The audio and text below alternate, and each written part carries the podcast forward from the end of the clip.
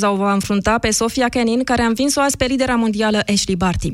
Iar Novak Djokovic este primul finalist al turneului masculin, Openul Australiei. Tenismenul sârb, numărul 2 mondial, l-a învins în 3 seturi pe elvețianul Roger Federer, al treilea în ierarhia profesionistă. Djokovic va juca în finală cu învingătorul dintre austriacul Dominic Thiem și germanul Alexander Zverev. 13 și 15 minute, jurnalul de prânz Europa FM la final. Vine acum Tudor Mușat cu România în direct. Bine ai venit! Bun găsit tuturor! Vă invit să ne sunați la 0372 069599 ca să vorbim astăzi despre cum ne-au schimbat cei 3 ani scurși de la faimosul moment 31 ianuarie 2017, când se dădea OUG 13.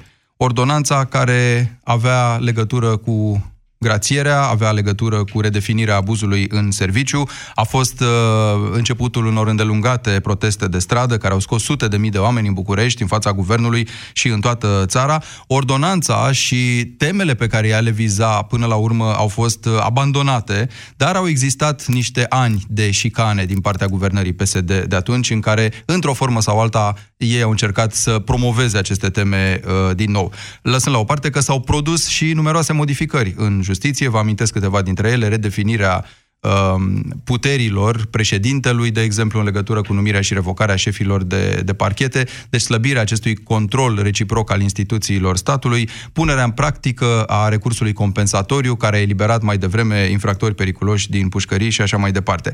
Vreau să vă întreb, cum credeți că ne-a schimbat acel moment? Ne-a arătat o solidaritate pe principii, pe valori, am demonstrat că putem ieși în stradă nu doar pentru drepturi materiale.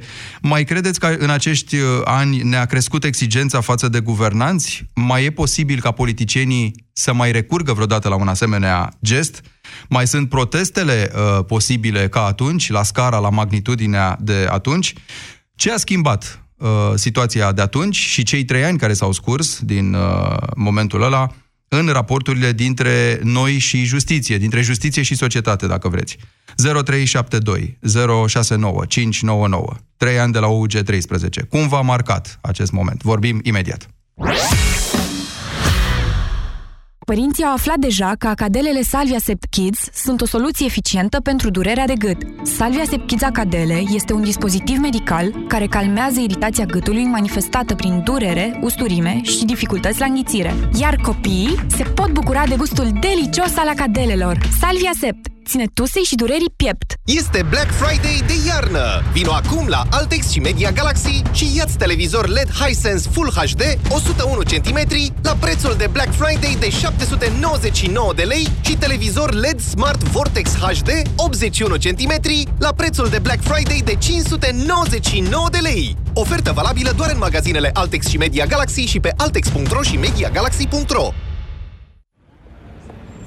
Ce faci? Te-ai lăsat de fumat? Da, dar încă nu reușesc să scap de tuse. Și eu am pățit la fel, dar am încercat Fumarul Sept și m-a ajutat. Fumarul Sept reduce frecvența tusei, protejează mucoasa gâtului și îndepărtează senzația de uscăciune a gurii. Fumarul Sept uită de tusea fumătorului. Acesta este un dispozitiv medical. Citiți cu atenție prospectul.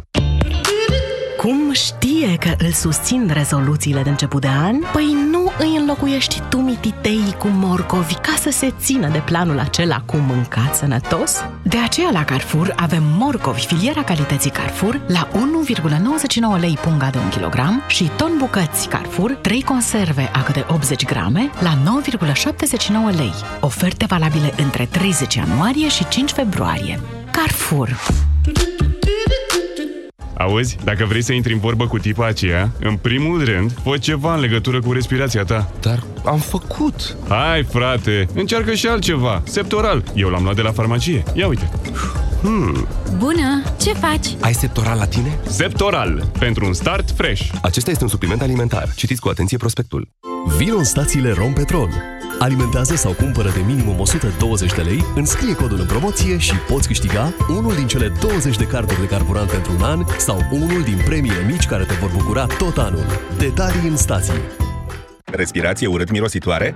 Aceasta poate avea mai multe cauze, cum ar fi fumatul, mâncărurile cu miros puternic sau igiena orală neadecvată. La Calut, Flora combate bacteriile ce cauzează respirația urât-mirositoare, având efect de lungă durată de până la 12 ore. La Calut! La Calut, peste 90 de ani de experiență în îngrijire orală.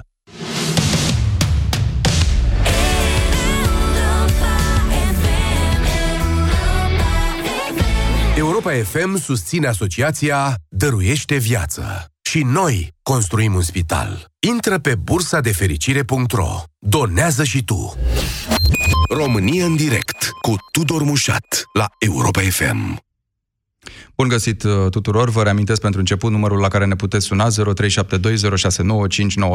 și că suntem și live pe Facebook începând din acest moment.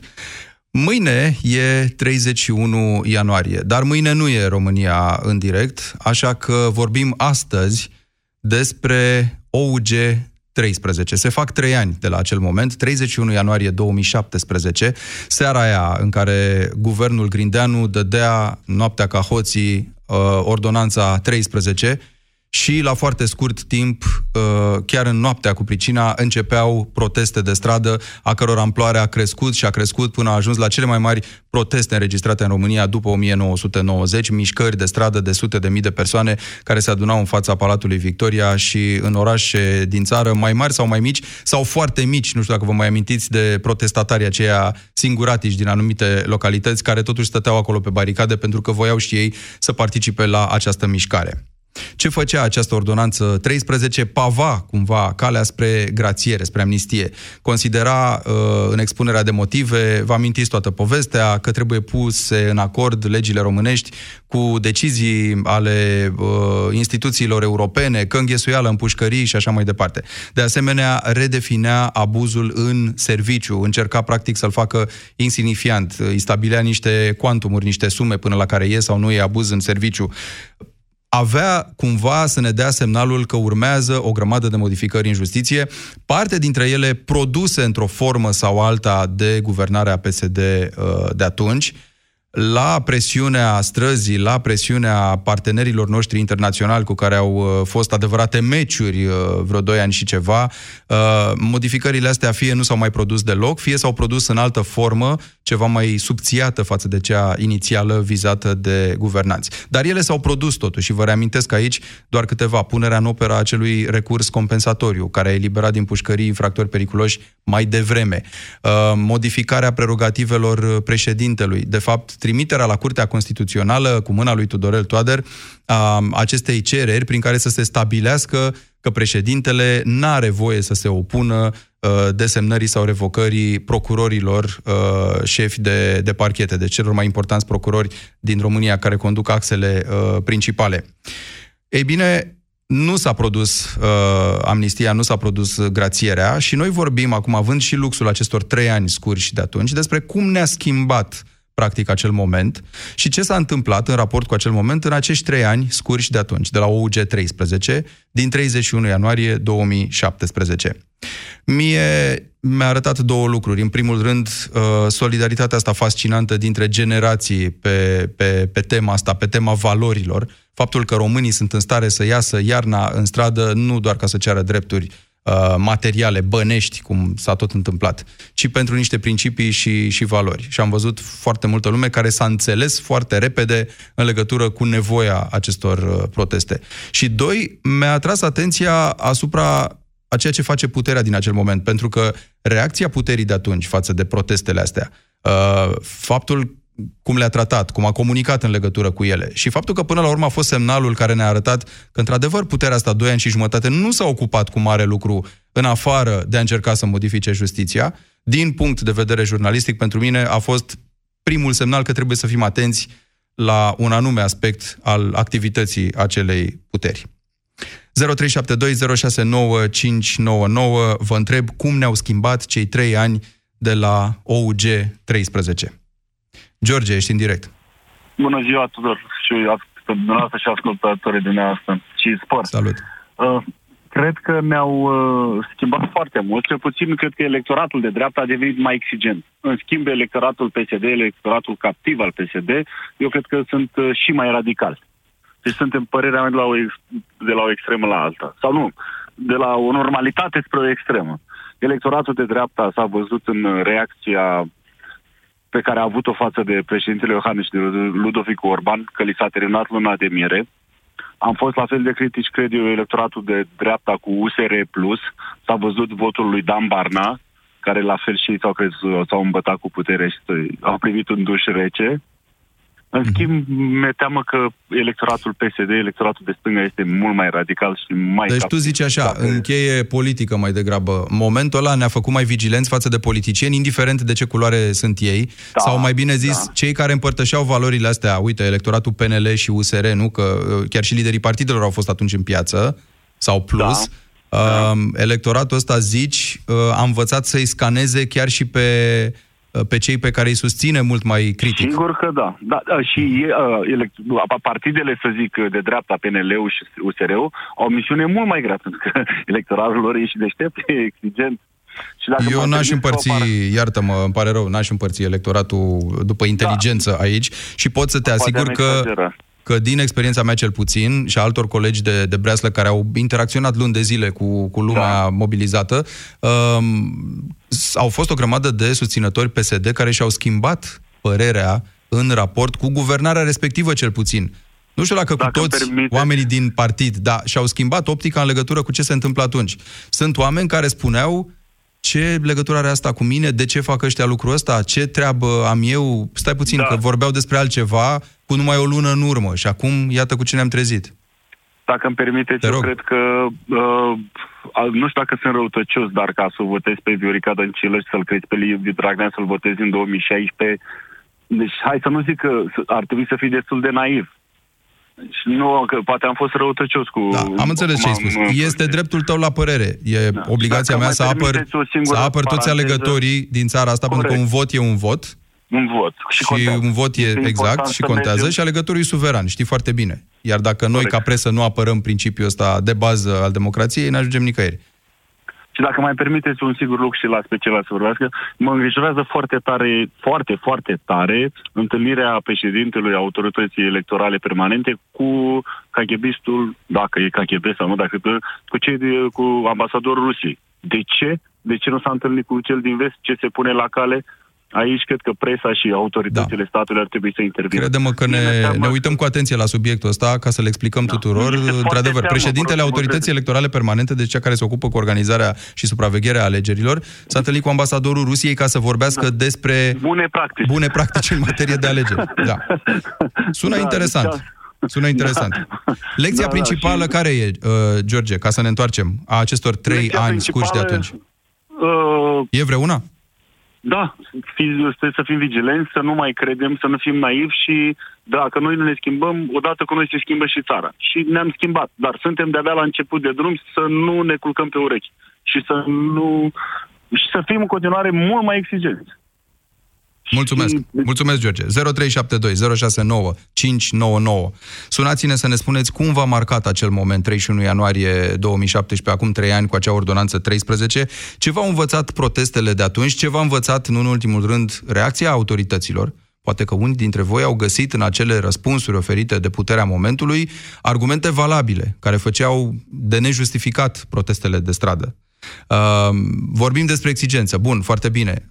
Mai sunt oare posibile manifestări de stradă de acel gen? Adică încerc să-mi dau seama de la voi dacă a fost începutul sau dacă a fost doar un moment, așa, o stare de grație și probabil că va fi foarte greu să o mai atingem altă dată. Mă interesează ce credeți. 0372 069 599. E în direct Mihai. Bună ziua, Mihai.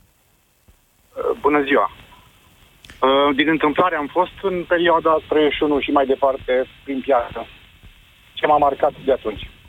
Păi, de 3 ani de zile, dacă ne uităm la interviuri, intervenții ale actualilor lideri PSD, mitralieră, Ciordache, ați văzut vreo schimbare în atitudine? Eu cred că nu. Sunt alți lideri ai PSD, dar sigur, asta nu o spun ca să conving pe cineva, o spun doar așa ca să enunț toate faptele că e de formație profesională. Sunt alți lideri PSD care zic că au învățat niște lucruri de atunci, începând cu Dăncilă, da, dacă vrei, și terminând cu Ciolacu. Sau cu alții, începând cu Dăncilă. Da. Păi Cazanciuc, Dăncilă, mai alege tu niște nume din PSD care și-au pus niște cenușă în cap după episoadele alea. Și au zis, da, nu s-a procedat tocmai în regulă. Ia-l pe Grindeanu, de exemplu, care a fost premierul de atunci și care a retras, da, până la urmă, nu, ordonanța. A zis, gata, am înțeles mesajul. Ei, crezi? A retras din proprie inițiativă, cumva, și n-am văzut? Da, guvernul a retras acea ordonanță. Nu cred. A retras la... Da, nu ți-aduce aminte că a fost o întreagă discuție despre o dublă retragere? Guvernul a retras ordonanța și după aia Parlamentul, să fie sigur, a dat o ordonanță 14. De fapt, nu, iartă-mă, tot guvernul a dat o ordonanță 14 care să o abroge pe 13 și între timp în Parlament erau toți pregătiți, stăteau acolo ca da, când ajunge ordonanța în Parlament, că așa e traseul legislativ, ajunge ordonanța în Parlament și au mai respins-o și ei odată. Da, și care ordonanță 14 mi se pare că este neconstituțională, zic. Așa-i? Prea puțină importanță, cred că mai are pentru discuție. Ce au făcut ei a fost să facă pasul înapoi, e foarte adevărat. Păi nu prea l-au făcut înapoi. Păi de ce crezi asta? Încă de 3 ani de zile, ceea ce vreau să facă cu ordonanța 13, au făcut pas cu pas. Păi n-au făcut chiar pas cu pas, că amnistia și grațierea totuși n-au intrat în... Vai de mine, amnistia și grațierea a fost... Păi atunci cum eliberezi 20.000 de oameni? Te referi la recursul compensatoriu acum? Ați văzut? Recursul compensatoriu e altceva tehnic. E păi eliberarea mai devreme pentru condiții improprii de pușcărie. Condiții improprii, prost înțelese. Mă rog, asta e altă discuție. Da, sigur, am zis la început, nu i-am piedicat nimic să pună în operă alte modificări la lege. Au amendat codul penal cu niște modificări care pe urmă o parte din ele a fost declarată neconstituțională. Adică s-au întâmplat lucruri, nu te contrazic. S-au întâmplat o grămadă de lucruri. Nu s-au întâmplat brusc, brutal, cum ar fi vrut puterea în acel moment, profitând că era instalată de vreo 3-4 săptămâni doar și a zis, hai să începem cu asta. Hai să ne asigurăm că facem asta. N-a mers. Care-i lecția, Mihai? E vreo lecție în povestea asta? Da, lecția ar fi următoarea. Ar trebui să fim cu pușca la picior în permanență. Adică vigilenți. Foarte vigilenți. Foarte vigilenți. Bun, mulțumesc foarte mult, Mihai. 0372069599. Altceva în afară de vigilență. Vreau să vă întreb dacă v-a crescut sau v-a scăzut încrederea în sistemul de justiție. Luați în calcul sau faceți abstracție de această nou episod cu judecătorii care fac scandal pentru pensiile lor speciale, nu știu, poate că în mintea unora cântărește atunci când ne manifestăm încrederea sau neîncrederea în justiție. Pentru alții, poate că nu. Titi, ești în direct. Da, bună ziua, Tudore, bună ziua la toți ascultătorii Europa FM. Vă mulțumesc pentru atitudine și că, arde subiectul. Eu aș întreba pe cei din justiție, unde erau atunci când Dragnea siluia justiția, în afară de domnul Dăneleț, și câțiva care protestau pe scările unor tribunale din țară, restul iocei. Acum ies în stradă pentru salarii. Noi atunci nu am ieșit pentru salarii, am ieșit pentru ei și pentru noi, pentru copii. Asta e diferența, asta spune tot. Ce a schimbat mișcarea de stradă a trezit conștiința națională care lipsea la un moment dat și solidaritate, care se transformase după ultimele acțiuni domineria, deci după ultimele acțiuni ale partidul ăsta care, după punctul meu de vedere, este cea mai mare nenorocire post-decembrist. În tot și în toate. Trebuie o reformă de la A la Z în orice sector de activitate. Admite, nu ne revenim. Dacă ne raportăm la Uniunea Europeană, eu în clubul ne-am intrat, absolut trebuie să raportezi și ca apară de stat. Și sănătate, și învățământ, și tot. Unde era justiția în 2017? Unde era? Nu eram în stradă. Ei unde erau? Acum vor bani. Ei dădeau comunicate, dădeau luări de poziție, făceau consultări. Nu înseamnă că nu făceau nimic, stai puțin să ne înțelegem. Poate că nu erau atât de vizibili, evident, și nici n-aveau cum să fie atât de vizibili ca oamenii aflați în stradă. Adică, da, și cei de pe trepte, dacă ți-au aminte, au fost amenințați. Dom'le, nu e în regulă ce faceți, n-aveți dreptul la protest și așa mai departe. Au ieșit puțin. De altă parte, eu sunt gălățean. La Galați au fost niște mișcări de stradă paradoxal, orașul Roșu, în zona Moldova de Sud, să-i spun așa. Am ieșit. Avem ce pune pe masă. Mare majoritate, eu cunosc, îți participa și la Piața Victoriei în 2018, când ne-au gazat cei de la PSD. Justiția aștept justiția să facă treaba vis-a-vis de 2018. Titi, spune-mi un lucru în legătură cu electoratul ăsta. Ai senzația că momentul ăsta a dus, poate, la prima ruptură între un electorat absolut, și partidul său? Adică i-a dezîndrăgostit, ca să zic așa, pe mulți dintre susținătorii puterii de atunci de partid, pentru că le-a arătat ceva ciudat în legătură cu cei pe care i-au votat? Nu, eu cred că au pierdut din electorat. Am vrând nevrând, locuiesc ca și dumneavoastră în castrii care, din păcate, sunt cam doi populații de tineretul plecat la muncă în străinătate, da? Și mulți sunt dezamăgiți. Orice ar spune. Poate că au electoratul ăla, eu știu, fani, care își desătez greu de televiziunea asta manipulatoare, însă ei au pierdut. În schimb, aici, electoratul nehotărât, poate, da, a ieșit în stradă. De asta a luat USR-ul 20% la europarlamentare, de asta. Adică tu zici că protestele astea au catalizat, de fapt, și succesul unor formațiuni cu care piața s-a identificat. Deși piața a zis, domnule, n-avem culoare politică, nici măcar n-am vrut să ne organizăm în... Ții minte ce discuții au fost, că nu se organizau... Dar s-au regăsit Tudore în partidul ăsta nou. Și eu am votat și sper ca USR-ul să schimbe în bine. Ei trebuie să schimbe în bine țara asta. Băieții, mai mult sau mai puțin de 40 de ani, ei trebuie, 30 ceva. Și vreau să mai relatez ceva. O parte din colegii mei protestatari, da, au dosare penale pentru că și la proteste, la Galați. Atunci, în acel moment sau când? După 11 mai, la Galați, când a venit Dragnea să se lanseze pe orbită la candidatură. Anul trecut, adică? Da, anul trecut s-au făcut. În ajun de europarlamentare, nu? Da, de ce? Dosare penale. Și la anchete... Domnul polițist de acolo, un ofițer, a recunoscut că a fost ambiția doamnei Carmen Dan să facă. De ce? Au fost proteste pașnice, Tudore. Cineva trebuie să spună, n-apucă nimeni să spună dosar penal. De ce? Proteste? Păi s-a câștigat au murit prieteni, era student în 89, Tudore, am 50 de ani, da? Au murit prieteni de mine în 89. Din păcate. De asta s-a plătit cu sânge libertatea asta de exprimare, da? Un singur lucru te mai întreb, Titi. Crezi că rămâne... bornă și reper momentul ăsta pentru noi și pentru generația mai tânără care a participat și ea la momentul ăsta? Absolut. Eu am mers anul trecut, am mers neștiind, în pantaloni scurți și în tricouri și copii. Intram în concediu a doua zi și am mers la București de la Galați, de acolo am plecat în Ardeal. Și am mers cu copii, am o fată de 10 și una de 12 ani, 11 și 13 ani acum. Au înghițit gaze și au rămas blocați, cum suntem noi primiți, la București, la un protest pașnic. Da, apropo de 10 august, mulțumesc. Vă mai relatez ceva, nu mă supărați. Justiția. Au făcut și greșeli, e posibil să trântiți și procese. Cum e posibil? Noi sunteți jurnaliști și vă mulțumesc că faceți emisiunile astea, da? Și avem posibilitatea să și spunem ceva.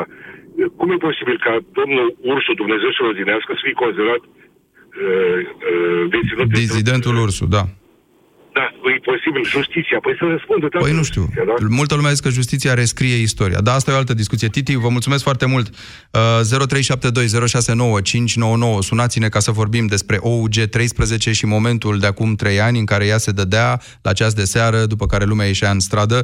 Ce credeți că ne-a schimbat în viață acel moment, dacă ne-a arătat solidaritate, dacă poate ne-a divizat și mai mult din potrivă, dacă mai e posibil ca politicienii să mai facă un astfel de gest și dacă mai e posibil ca românii să mai iasă în stradă în număr atât de mare pentru principii și valori, așa cum spuneau ei. Îl salut pe Robert. Bună, Tudor! Bună, Robert! O să încep dialogul printr-o metaforă. Acel moment a fost rotița mică dintr-un pendul. Eu spun că s-au mișcat lucrurile și s-au mișcat lucrurile referitor la justiție. Am o părere foarte proastă. La justiție? Părerea mea, la justiție. Justiția își face treaba într-un mod foarte efectuos și nu ne reprezintă încă totul.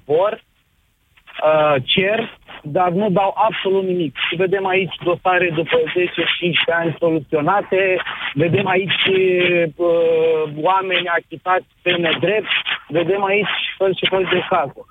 Referitor la cei din PSD, dacă au învățat din ceea ce s-a întâmplat atunci. Părerea mea este că nu au învățat. Bun, dar nu trebuie să învețe numai cei din PSD ceva sau nu e obligatoriu să învețe cineva ceva? Întrebarea mea e dacă ți se pare că a schimbat în fibra noastră a societății, dacă vrei, ceva, acel moment, și dacă noi în ăștia 3 ani scurși de atunci ne-am comportat altfel decât până atunci, dacă am devenit poate mai vigilenți, poate dimpotrivă. Unii au fost foarte dezamăgiți, au zis, domnule, ăla a fost un moment extraordinar și totuși, uite, ăștia au mers mai departe cu niște modificări, au făcut alte lucruri. Clar ne-am modificat identitatea noastră și am ieșit pentru principiu, ceea ce până atunci nu s-a făcut. Dacă, exact cum ai menționat și tu, până atunci noi am mers doar pentru bani, pentru a avea beneficii, atunci nu am mai fost. Am mers din solidaritate pentru justiție și nu ne-au reprezentat, pentru oameni, pentru ceea ce fac cei de la putere. Am fost solidari cumva cu opoziția, chiar dacă nu am avut o culoare politică. Eu chiar mi-amintesc că erau lideri opoziției care nu erau prea bine primiți în piață. Adică lumea le spunea, dom'le, n-avem nevoie să politizați voi momentul ăsta. Că după aia zice lumea că e meeting făcut de voi. Exact. Adică știu că Orban fusese la un moment dat trimis mai la marginea pieței, așa, hai, pleacă de aici. Și alți lideri politici. Și acest lucru chiar a trebuit să, chiar trebuia să fie făcut, pentru că oamenii din piață, oamenii care au suferit, pentru că nu este ușor să ieși atâtea zile la rând, o lună, două luni la rând aproape, cât au fost protestele. Eu zic că lucrurile astea s-au văzut și s-au văzut inclusiv prin faptul că ulterior la tot ceea ce a însemnat alegeri și dezbateri, foarte multă lume până atunci, care era indecisă, nedecisă, a ieșit la vot. Și aici vedem prezidențiale, europarlamentare... Da, noi n-am mai vorbit... Uite, apropo de europarlamentarele astea, știi că ele au coincis cu acel referendum. Și referendumul ăla are legătură directă, dacă vrei, cu ce s-a întâmplat în 31 ianuarie 2017. Referendumul zicea, nu mai faceți prin ordonanță de urgență modificări la ceea ce privește justiția. Deci cumva a fost așa, peste timp... s-a închis cumva, măcar simbolic, chiar dacă referendumul ăsta e încă incert în privința punerii lui în practică. După mine, personal, nici nu contează foarte mult. Sigur, contează și utilitatea practică, contează însă că s-a testat cumva, s-a probat autentic prin vot. S-a testat, Tudor. Da. Dar problema este că, dacă îmi permiți, chiar este părerea mea, nu vreau să... trage asupra ta ceea ce spun eu acum. Ideea este că s-au schimbat unii cu alții. Practic noi acum trebuie să reformăm clasa politică. În 1913, la începutul anilor 1900, în Austria, dacă reține-o foarte bine minte de la istorie, s-a reformat toată clasa. Și-au dat demisia toți parlamentarii, pentru că la un... de alegeri. Austria era Imperiul Austro-Ungar pe vremea aia, totuși. Era Austro-Ungaria. Mă rog. Da, dar problema este că ceea ce încerc să spun este faptul că și-au dat toți parlamentarii demisia. Și ei au înțeles că trebuie reformată. Tu zici că parlamentarii, reformată. Hai ca să tragem concluzia, crezi că parlamentarii au și ei, nu parlamentarii, politicieni în general, au și ei în ochi momentul ăsta sau l-au uitat foarte repede? Adică și pentru ei e beculețul care le spune, atenție, oricând lumea poate să iasă număr mare în stradă împotriva voastră și să vă trântească după aia la vot? Eu cred că l-au uitat de atunci, pentru că nu au făcut absolut nimic pentru binele nostru. Și acum vedem ceea ce se întâmplă în... cu legile, cu pensiile speciale, în care PSD și PNL vor să facă, dar de fapt nu fac nimic. Robert, mulțumesc. 0372069599. E interesant dacă politicienii au uitat și ei magnitudinea acestui moment, pentru că ne spuneau atunci mulți dintre ei, după ce se retrăsese deja ordonanța, după ce alte modificări fuseseră blocate, e drept, unele trecuseră, dar multe fuseseră blocate, dom'le, ăsta e semnalul pentru clasa politică să nu mai încerce vreodată așa ceva. Asta e o lecție pe care politicienii au învățat-o. Toți s-au grăbit să spună lucrul ăsta. Mă rog, mai puțin PSD-ul de atunci, avea să spună asta ceva mai târziu, probabil din rațiuni electorale, dar asta e altă discuție. Victor, bună ziua în direct! Bună ziua, Tudor! Da, sunt un român din Anglia, am ieșit în perioada respectivă și eu în Londra, în stradă, am le ieșit... Da, uite, pe cei din diaspora am uitat să-i menționez, e foarte adevărat, au fost proteste atunci peste tot în lume, da, unde sunt români, corect. Am ieșit pentru că vrem o Românie mai bună, vrem să ne întoarcem cu toții acasă, să nu credeți că cineva vrea să rămână aici, suntem aici...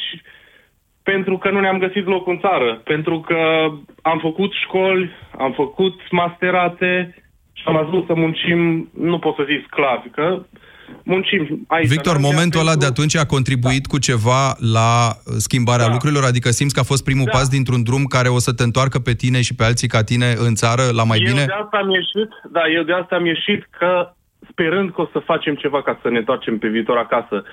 Simt că s-a schimbat ceva, atunci simt că s-a schimbat ceva în România pentru că s-a abrogat legea respectivă. Simt că a fost, de exemplu, un boom al politicii din punct de vedere al nesimțirii, care persista în politica românească.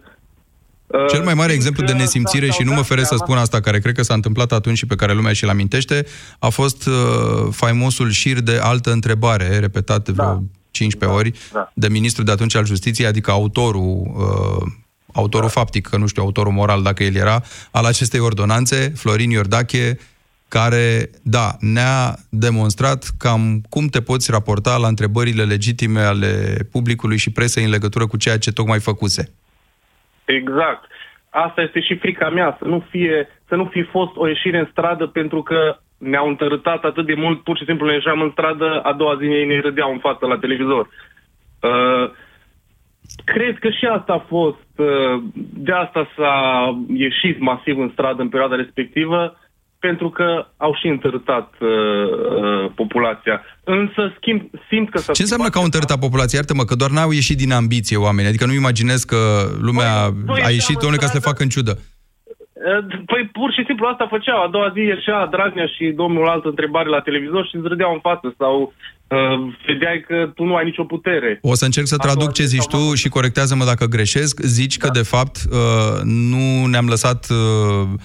trimiși la colț și nu ne-am lăsat cumva ignorați în povestea asta, ca să nu înțeleagă lumea că zici că am ieșit din ambiție, nu atunci românii în stradă, ci... Eu am ieșit pentru a schimba ceva, însă văzând ce se întâmplă în ăștia 3 ani, am simțit și simt că s-a schimbat ceva, dar simt că, nu știu, românul iese în stradă doar când e cuțitul la os.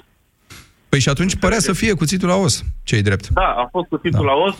Însă, de exemplu, vă dau un alt exemplu, în anul 2019, sunt de 6 ani plecat din România, m-am simțit cel mai prost că sunt român și nu pentru că m-au făcut alții tigani sau hoți în țara, în Anglia, ci pentru că am văzut că aproape 3 milioane de români au votat cu Viorica Dăncilă. Și asta mă face să cred că pe român nu-l scoate în stradă nimic altceva decât atunci când este cuțitul la os. Eu am această teorie, că întotdeauna când facem astfel de judecăți, ar trebui să ne uităm la ce îndeamnă pe oameni să voteze așa ciudat, cum ți se pare ție, de exemplu. Adică n-ar trebui să-i spui omului, domnule, ai votat, ești un prost că ai votat așa. Ar trebui să te gândești, dacă mie mi se pare ciudat că omul ăsta a votat așa, ar trebui să mă gândesc la resorturile care îl împing să facă asta. Dar mă rog... asta nu are legătură neapărat cu OUG 13, asta e valabil de întotdeauna. Îți mulțumesc foarte mult, Victor. 0372069599. Vorbim la România în direct despre cum ne-au schimbat cei 3 ani de la OUG 13. Au creat solidaritate, au creat polarizare, ne-au slăbit sau ne-au consolidat încrederea în justiție, apropo și de ce se întâmplă astăzi. Ne-au sporit exigența față de politicieni, mai ales. Alexandru. Bună ziua, domnule. Bună ziua, Alexandru. Numele meu este Alexandru Raimond și legat de tema emisiunii de astăzi, sunt de părere că toate pensiile ar trebui, o măsură de dreapta, toate pensiile ar trebui plafonate la nivelul salariului mediu pe economie și în paralel, în secundar, o măsură de stânga, salariul minim pe economie ar trebui crescut. Cam așa văd eu situația în România lui 2020. Asta așa, ca o paranteză de început despre pensii și salarii. Dar noi vorbim de OUG 13 acum. OUG 13, în România există foarte multă corupție și ar trebui mult mai multă rigoare în aplicarea justiției. Sunt foarte multe cauze pe rolul instanțelor de judecată care nu reprezintă așa o mare importanță și care ocupă activitatea instanțelor. Foarte multe cazuri, cum ar fi, de exemplu, pe fond funciar. Foarte multe probleme, foarte multe procese în care se judecă chestiuni legate de fondul funciar. Procese care se în care este vorba despre 1 hectar sau 2 hectare de pământ. Păi da, că de-i ascult pe judecătorii, ei spun că n-au resurse, n-au logistică. N-au resurse, dar vă întreb cât ar produce instanțele de judecată pentru România dacă ar judeca procese penale, corupții din România, în comparativ cu a judeca, eu știu că se judecă 2-3 frați pentru 3 hectare. Stai un pic, oricum sunt diferite. Nu, cine judecă în civil sau cine judecă astfel de cazuri sau comerciali altceva și penali altceva. Fiecare proces ocupă un timp. Ocupă un timp, dar nu aceluiași judecător neapărat. Numărul de judecători în România e limitat. 2-3 mii de judecători care judecă toate procesele, indiferent că sunt procese foarte mici și Alexandru, sau procese penale. Iartă-mă, te-a învățat ceva momentul ăla OUG 13 și tot ce a urmat până în ziua de azi? Asta aș vrea să știu pe post de concluzie. Am învățat că toți cei 100.000 de oameni de acolo am fost niște lăcuste. Adică? Strivite. Adică niște lăcuste strivite de statul român. Mi-aduc aminte și acum o imagine cu care am rămas în minte, o tânără domnișoară scoasă de 4-5 bărbați pe brațe, e în stare de inconștiență. E prima imagine pe care mi-o aduc aminte. Din da, înțeleg ce zici. Ne-a învățat că în momente din astea și avea să se întâmple cu asupra de măsură pe 10 august, 2 ani mai, un an jumate mai târziu. Avem un stat de drept. Da. Asta ne-a învățat. Mulțumesc foarte mult, Alexandru. Dragoș e la România în direct. Bună ziua! Bună ziua, Dragoș! Din Constanța vă sun și vă spun că mereu avem câte o șansă și nu știm să o fructificăm. Adică? Referitor, ce s-a întâmplat cu ordonanța? Când am ieșit 500.000, nu puteam să ieșim 6 milioane și să nu mai plecăm de acolo să le spunem atenție, afară cu voi și vrem asta. Cum au făcut și alte state. Păi lumea a strigat asta în piață, dacă mi-aduc eu bine aminte. Adică nu că așa a și fost. A strigat în piață este nesemnificativ. Niciodată nu o să iasă... De aici pleacă toate problemele. Așa. Dacă rămâneam 5 milioane, 6 milioane pe străzi, cum de fapt un președinte are astăzi atâtea votanți, dacă ieșeam toți acei și ceream acele drepturi, atunci ce se întâmpla? Eram în situația care suntem astăzi? Aveam nevoie de o justiție care să-și bată joc de oameni, de cetățeni? Bun, momentul e pentru tine... Hai, ca să înțeleg, momentul e pentru tine n-a avut destulă amploare sau a fost cu totul și cu totul inutil? Inutil? N-aș putea să spun inutil. Da, a avut un efect, dar foarte mic. Dar dacă noi eram atunci în număr foarte mare, nu mai ajungeam aici. Din punctul meu de vedere. Nici să discutăm, nici de justiție, nici de ăla, nici... Trebuia clar, acum este momentul, l-am prins, nu-l mai scăpăm din mână. Și astăzi nu mai ne trezeam în această situație. Să nu uităm, n-are importanță că a fost PSD-ul, că a fost alt partid. Acel partid care vine la guvernare trebuie să facă pentru ceea ce iau votul. Da. E interesantă sublinierea și îți mulțumesc, Dragoș, pentru că ceea ce spuseseră cei de la PSD în speța de față. Ceea ce spuseseră că vor face n-avea nicio legătură cu ceea ce a fost primul gest pe care l-au făcut de fapt. Adică ce era în programul de guvernare n-avea nicio legătură cu OUG 13. A venit ca un trăsnet peste toți și de aici ceea ce discutam mai devreme probabil că i-a intrigat și i-a dezamăgit și pe foarte mulți din alegătorii lor. Mai avem timp pentru Andrei la finalul discuției noastre. Salut, Andrei! Ziua bună! În legătură cu OUG 13 vreau să spun că întotdeauna este nevoie de un semnal de alarmă din partea societății civile, care este datoare de fiecare dată să se exprime în mod pașnic și să-și exprime punctul de vedere, indiferent de fenomenul politic, indiferent de curentul respectiv, indiferent de opiniile din momentul respectiv. Societatea civilă trebuie să prezinte o notă și să dea un feedback real a situației existente și a atmosferei din rândul populației. Crezi că ne-a crescut vigilența și exigența față de politic, momentul ăla și perioada de atunci? Am devenit mult mai educați din punct de vedere politic și a fost o schimbare, un declic și o schimbare a generațiilor și a fost momentul în care tineretul sau forța puternică a populației a conștientizat cât de important este să-și exprime punctul de vedere. Mulțumesc foarte mult, Andrei. Constat că momentul ăsta e încă viu. Sunt curios câtă vreme o să mai rămână atât de viu, odată cu trecerea timpului, ce va însemna, cum se va transforma el în percepția noastră în următorii ani. Mâine, la 13:15, ediție specială aici la Europa FM cu Alice Iacobescu despre ce se întâmplă după Brexit, după ieșirea de mâine a Regatului Unit din Uniunea Europeană. Ascultătorii noștri care trăiesc în Marea Britanie și ne ascultă online, ascultătorii noștri care au rude care trăiesc acolo și care au întrebări despre ce se va întâmpla, care ne pot povesti cum văd ei ceea ce se întâmplă, sunt rugați să ne sune la Europa FM mâine la 13:15, ediție specială Brexit cu Alice Iacobescu. Pe curând! Ați ascultat România în direct la Europa FM.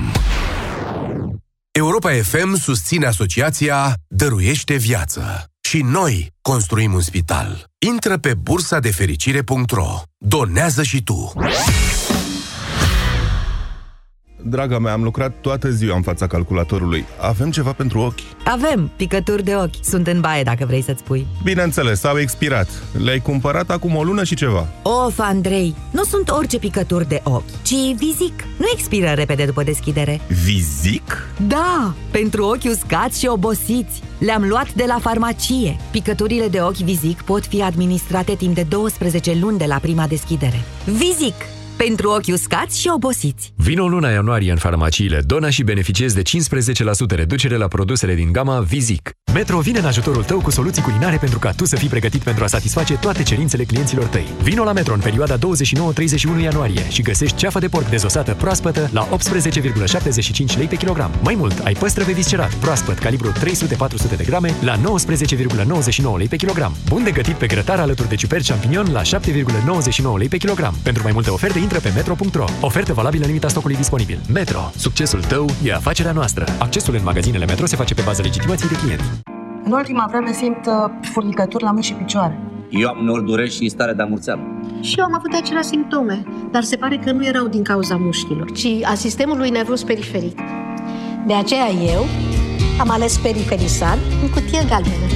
Grație ingredientelor sale, Periferisan contribuie la funcționarea normală a sistemului nervos periferic. Periferisan este un supliment alimentar. Citiți cu atenție prospectul. Tabletele pe care le folosești pentru slăbit par să dea rezultate, dar nu iau nimic pentru slăbit. Păi, și cele pe care le-ai cumpărat de la farmacie? Slaboficat Slim. Sunt pentru ficat și sunt foarte mulțumită de ele. Conțin silimarină și extracte de curcumă și piper negru. Slaboficat Slim pentru sănătatea ficatului și văd că și pentru o greutate corporală optimă. Greutate corporală optimă este un beneficiu în plus, așa că acum nu mai trebuie să-mi fac griji și în privința asta. Trebuie să încerc și eu Slaboficat Slim. Slaboficat Slim. Pentru ficat și silueta. Acesta este un supliment alimentar. Citiți cu atenție prospectul. Consultați medicul înainte de a urma dieta. Iarna se numără surprizele pe vivre.ro. Folosește voucherul Iarna 20 doar azi și profită de 20% reducere și retur gratuit la orice produs. Oferta se aplică la comenzile de peste 400 de lei. Grăbește-te! Oferta este valabilă până la ora 23:59. Vivre. Home lovely home. Te întrebi cum să alegi un produs cu bacterii bune în timpul tratamentului cu antibiotice? Este foarte simplu. Verifică dacă acesta conține 50 de miliarde de bacterii bune într-o singură capsulă, precum Lactium. Asigură-te că are în compoziția sa, ca și Lactium, cel puțin 9 tulpini diferite de culturi vii. De asemenea, dacă bacteriile se eliberează în intestine și nu în stomac. Mai multe informații pe www.lactium.ro. Acesta este un supliment alimentar. Citiți cu atenție prospectul. În România există persoane care se confruntă cu tulburări ale tranzitului intestinal, cauzate în special de funcționarea improprie a colonului. Colon Protect conține semințe de psilium și pectine din mere, care ajută la menținerea unui tranzit intestinal regulat, eliminând toxinele și stimulând peristaltismul. Colon Protect. Pentru buna funcționare a colonului. Colon Protect este un supliment alimentar. Citiți cu atenție prospectul. Este Black Friday de iarnă! Vino acum la Altex și Media Galaxy și ia-ți televizor LED Smart LG Ultra HD 4K 108 cm la prețul de Black Friday de 1392 de lei și televizor LED Smart LG Ultra HD 4K 139 de centimetri la prețul de Black Friday de 2199 de lei. Ofertă valabilă doar în magazinele Altex și Media Galaxy și pe altex.ro și mediagalaxy.ro. Durerea de la nivelul mucoasei bucale poate fi cauzată de diversi factori: afte, candidoze bucale sau microleziuni. Aplică Aftibloc Gel. Aftibloc grăbește vindecarea și ameliorează durerea. Pentru mai multe detalii, vizitați aftibloc.ro. Aftibloc este un dispozitiv medical. Citiți cu atenție prospectul. Aftibloc. Eficient împotriva aftelor. Până de curând, din cauza hemoroizilor, nu puteam să stau jos, să muncesc, să duc o viață normală. Până când am descoperit Proctinum Cremă. Proctinum Cremă asigură reducerea durerii cauzate de